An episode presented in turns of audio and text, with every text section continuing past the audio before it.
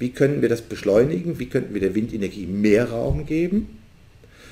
Dann wird nichts übrig bleiben, als dann andererseits auch zu sagen, welche Schutzbelange sollen denn hinten runterfallen.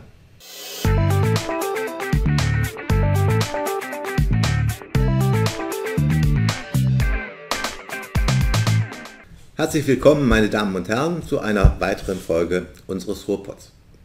Wir wollen uns heute auf einem hoffentlich allgemein verständlichen Niveau mit Problemen beschäftigen, die insbesondere im Zusammenhang mit der Fridays for Future Bewegung eine große Rolle gespielt haben.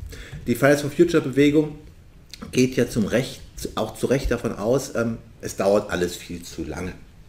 Dafür habe ich ganz großes Verständnis und ähm, wir haben uns das auch alles nicht so langwierig vorgestellt. Die Frage ist nur, liegt es daran, wie häufig behauptet wird, ähm, dass die Menschen, die damit befasst sind, eigentlich auf der Bremse stehen, eigentlich die Energiewende ähm, überhaupt gar nicht wollen? Oder gibt es doch andere Probleme? Und ich kann Ihnen sagen, es gibt andere Probleme. Ähm, viele Kollegen und ich selber sind mit diesen Problemen beschäftigt und an gutem Willen fehlt es da ganz sicher nicht.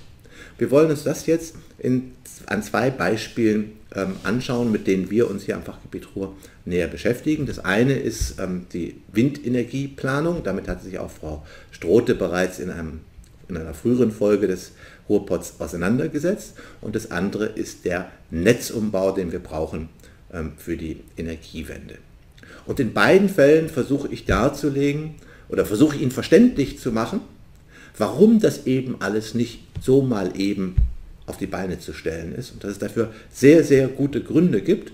Und am Ende wollen wir uns dann die Frage stellen, können wir einzelne Bedenken gegen eine Beschleunigung hintanstellen und sagen, ja, das, da ist Not am Mann, der Klimawandelnotstand und deshalb verzichten wir jetzt auf einzelne der von mir jetzt ähm, kenntlich gemachten oder im Folgenden kenntlich gemachten Schritte und wir machen alles mal so eben ganz schnell. Aber zunächst, meine Damen und Herren, wollen wir uns mit zwei typischen Beispielen beschäftigen, nämlich einmal mit der Windenergieplanung und zum anderen mit der Stromnetzplanung.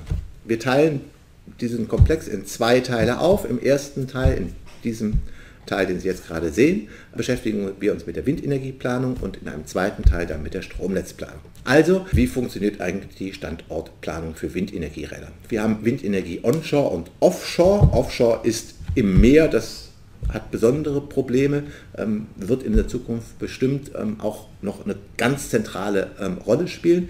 Lassen wir aber jetzt erstmal weg, weil handhabbar ist besonders ähm, für uns und klar einsehbar ist besonders ähm, die Onshore-Windenergienutzung, also die Standortplanung an Land. Wie funktioniert das? Stellen Sie sich vor, Sie haben einen Landwirt irgendwo im Munsterland und der möchte ein Windenergie, eine Windenergieanlage, ein Windrad an seinen Hof bauen, irgendwo auf seinen Feldern. Was muss der dazu machen? Dazu brauchen wir erstmal eine allgemeine Standorteignungsprüfung. Also was ist die planungsrechtliche Basis ähm, auf den in Betracht kommenden Grundstücken? Welche, was sagt der Regionalplan? Was sagt die Bauleitplanung dazu? Weht da der Wind? Ähm, kann man sagen, ähm, das ist ein abgestimmter Standort mit Kommunen und betroffenen Grundstückseigentümern? Wenn ja, dann kommen wir zum zweiten Schritt, nämlich zur Gutachtenerstellung. Da werden Gutachten über die Verträglichkeit der Windenergie an dieser Stelle errichtet. Und infolgedessen muss dann möglicherweise auch noch ähm, eine Änderung in der Planung, also im Flächennutzungsplan oder vielleicht sogar ein neuer Bebauungsplan aufgestellt werden. Erst wenn all diese Vorgaben erfüllt sind, dann kommt es zur Antragstellung. Ähm, der Betreiber, der Errichter eines Windparks, einer Windenergieanlage, der braucht in der Regel eine bundesemissionsschutzrechtliche Genehmigung und damit gibt es ein sogenanntes BIMSCH-Verfahren. In diesem BIMSCH-Verfahren werden weitere Gutachten, insbesondere zur naturschutzrechtlichen Verträglichkeit der Windenergieanlage eingeholt. Möglicherweise müssen wir eine Umweltverträglichkeitsprüfung machen. Alle betroffenen Fachbehörden sind zu beteiligen, andere Träger öffentlicher Belange und vor allem dann auch die Öffentlichkeit. Und erst am Ende dieses Verfahrens steht dann eine bundesemissionsschutzrechtliche Genehmigung, die Sie für die Errichtung, also den Bau der Anlage, der dann folgt, und die Inbetriebnahme brauchen. Dieses Verfahren, all die Schritte, die ich jetzt geschildert habe, das dauert so fünf bis sechs Jahre. Das ist frustrierend, das verstehe ich. Aber schon jetzt müssten Sie eigentlich eine Vorstellung davon haben, ähm, welche Schwierigkeiten sachlicher Art hier auftauchen. Und dem wollen wir uns jetzt in dem Folgenden ein bisschen näher widmen. Warum machen wir das alles? Wir machen das alles, weil ähm, auf der einen Seite wir mehr Windenergie an Land auch brauchen, auf der anderen Seite aber natürlich vermeiden wollen, dass alle anderen Belange völlig hinten runterfallen. Also zum Beispiel die Gefährdung, die dadurch entsteht, dass überall in der Landschaft vereinzelte Windräder stehen, dass sie also nirgendwo mehr einen Blick in Landschaften haben, ähm, wo sich keine Windräder drehen. Das ist die sogenannte Verspargelung der Landschaft, ähm, die letztlich einen großen Teil der Bevölkerung gegen die Windenergie aufgebracht hat oder jedenfalls aufbringen würde, wenn wir da keine Problemlösung anbieten würden. Also ähm, ist klar, wir haben einen Planungsvorbehalt. Wir müssen eben überlegen, wo Windenergie genutzt wird und wo eben nicht. Und dabei müssen wir alle in Betracht kommenden Kriterien mit einbeziehen. Das erste und natürlich zentrale Kriterium ist die Windhöfigkeit. Ein Windrad zu bauen, wo gar kein Wind weht, ist natürlich von vornherein ausgeschlossen. Als nächstes, als nächster großer Punkt kommt der Artenschutz. Windenergieanlagen ähm, sind eine Gefahr für die Vogelfauna und für die Chiropteren, also die Fledermäuse, also besonders geschützte Arten. Und immer wieder werden Sie feststellen, ähm, da wo Windenergieanlagen errichtet werden, kommt es eben zum sogenannten Vogelschlag, einzelne Vögel, die in die Rotorblätter fliegen und daran verenden. Der geschützte Rotmilan ist häufig ähm, in der Presse, ein großer, ähm, besonders schöner Vogel im Übrigen, ähm, der gerade in den Höhen ähm, jagt und fliegt, in denen sich die Windräder drehen, also der besonders gefährdet ist ähm, von Windenergieanlagen.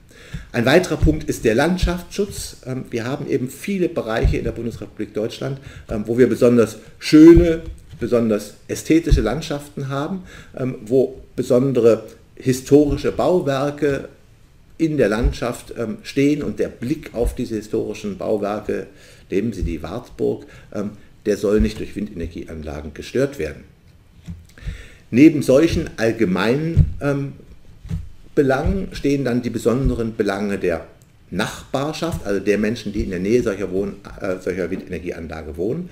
Ähm, auf dem Bild, das wir jetzt einblenden, sehen Sie den Schattenwurf. Das ist erheblich störend, ähm, wenn die Sonne hinter dem Windrad steht und das Windrad dadurch ähm, Schatten, regelmäßig wiederkehrende Schatten in ihr Wohnzimmer schmeißt. Sie können sich vorstellen, und auf dem Bild kommt es gar nicht so drastisch raus, wie es in Wirklichkeit teilweise ist, Sie können sich vorstellen, das ist ausgesprochen schwierig, sich in so einer Situation ähm, etwa auf ein Buch zu konzentrieren. Neben dem Schattenwurf gibt es, gab es den Disco-Effekt, also das Aufleuchten der zum Schutz der, ähm, des Flugverkehrs nachts befeuerten Windenergieanlagen, die mussten dann blinken, um Flugzeuge zu warnen. Ähm, das hat der Gesetzgeber inzwischen ähm, in den Griff gekriegt, dass wir ähm, Anlagen vorsehen, die erkennen, dass ein Flugzeug sich nähern und sich nur dann einschalten. Das ist aber technisch gar nicht so ganz ohne. Und dann kommt das Megathema, meine Damen und Herren, die Abstandsregelung. Frau Stroth hat es in ihrem Beitrag zum Ruhrpott ja bereits erörtert. Wir haben da Neuregelungen. Wie weit müssen eigentlich die Windenergieanlagen von der angrenzenden, von der benachbarten Wohnbebauung Abstand halten? Müssen das 200 oder 400 Meter sein? Das ist wohl der Mindestabstand, zwischen 400 und 600 oder 400 und 800 Meter, da haben wir so ein bisschen eine Grauzone. Darüber müsste es eigentlich möglich sein, führt dann aber zu Protesten und so kommt es dazu, dass der Bundesgesetzgeber jetzt einen Regelabstand zur Wohnbebauung von 1000 Meter haben möchte. Schauen wir mal, wie das weitergeht ähm, und werfen jetzt einen Blick darauf, wie versuchen wir denn dieser ganzen Kriterien, dieser verschiedenen Belange, die teilweise untereinander streiten, ähm, Herr zu werden, planerisch Herr zu werden. Dazu hat das Bundesverwaltungsgericht, und dem hat sich das OVG Münster etwa ähm, nach längeren Bedenken nun auch angeschlossen, ähm, ein System von harten und weichen Tabukriterien entwickelt. Harte Tabukriterien sind solche Kriterien, die von vornherein die Nutzung von Gebieten für die Windenergie ausschließen, wo es also tatsächlich oder rechtlich von vornherein ausgeschlossen ist, dass Windenergieanlagen gebaut werden. Weiche Tabukriterien sind solche Kriterien, wo man sagt, mit gewissem Recht, mit guten Gründen will die Gemeinde an dieser Stelle keine Windenergie haben, wo es aber nicht rechtlich oder tatsächlich zwingend ist. Schauen wir also erstmal die harten Tabukriterien an. Die mangelnde Windhäufigkeit ist ein klassisches hartes Tabukriterium. Wo kein Wind weht, da keine Windenergieanlage. Da, wo Wohnhäuser stehen und in einem Abstand von 200 oder 400 Metern, ähm, da können sie auch keine Windenergieanlage aufbauen. Das gleiche gilt für Naturschutzgebiete, ähm, für den Bereich, in dem Naturdenkmäler zu bestaunen sind, aber auch beispielsweise ähm, andere Gebäude, ähm, Infrastrukturen, Bundesstraßen, Bundesautobahnen, das Schienennetz, Hochspannungsanlagen. Da, wo solche Infrastrukturanlagen stehen, können Sie natürlich keine Windenergieanlagen aufbauen. Es gibt eine weitere lange Liste, die wir aufmachen könnten. Dann kommen dazu die weichen Tabukriterien, also die Bereiche, in denen die Gemeinde bei der Planung sagt, ähm, hier wollen wir eher keine Windenergieanlagen haben, weil uns andere Belange wichtiger sind. Das können Pufferzonen sein zu naturschutzrelevanten ähm, Gebieten. Das können Waldflächen sein, weil die Gemeinde sagt, in unserem Wald wollen wir kein, keine Windenergie haben. Wir kommen gleich nochmal darauf zurück. Das können regionale Grünzüge sein, das können Freiflächen für die Erholungsnutzung sein, das kann sein, dass die Gemeinde sagt, in diesem Bereich haben wir so viele Vorbelastungen, da ist den ähm, Anwohnern nicht zumutbar, auch noch weitere Energieanlagen ähm, aufzubauen. Und dann kann die Gemeinde sagen, naja, wir wollen zum Schutz unserer Anwohner ähm, mehr als nur die Mindestabstände haben, also mehr als 400 Meter, sagen wir 600 Meter. Das alles sind weiche Tabukriterien. Sie merken schon aus der Gegenüberstellung, das ist alles nicht so deutlich, wo das harte Tabukriterium endet und wo das weiche dazukommt.